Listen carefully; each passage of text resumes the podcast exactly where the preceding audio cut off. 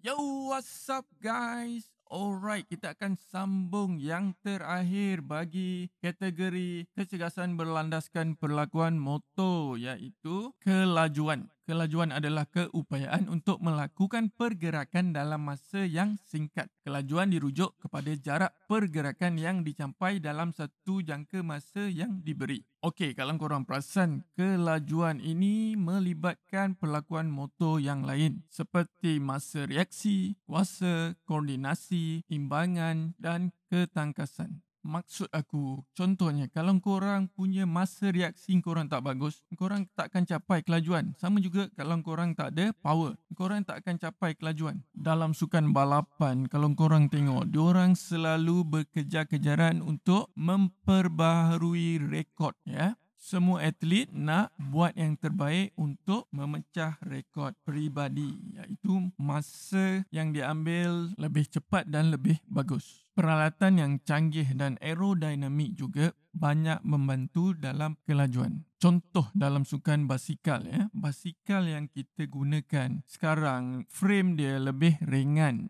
Ianya juga dapat membantu untuk meningkatkan kelajuan. Alright guys, aku rasa aku dah cover semua kecergasan berlandaskan perlakuan motor. Suka aku ingatkan balik iaitu pertama ketangkasan, imbangan, koordinasi, kuasa, masa reaksi dan yang terakhir kelajuan. Aku rasa setakat ini saja podcast aku buat kali ini. Kita akan bersambung di podcast yang lain. Sekian, terima kasih.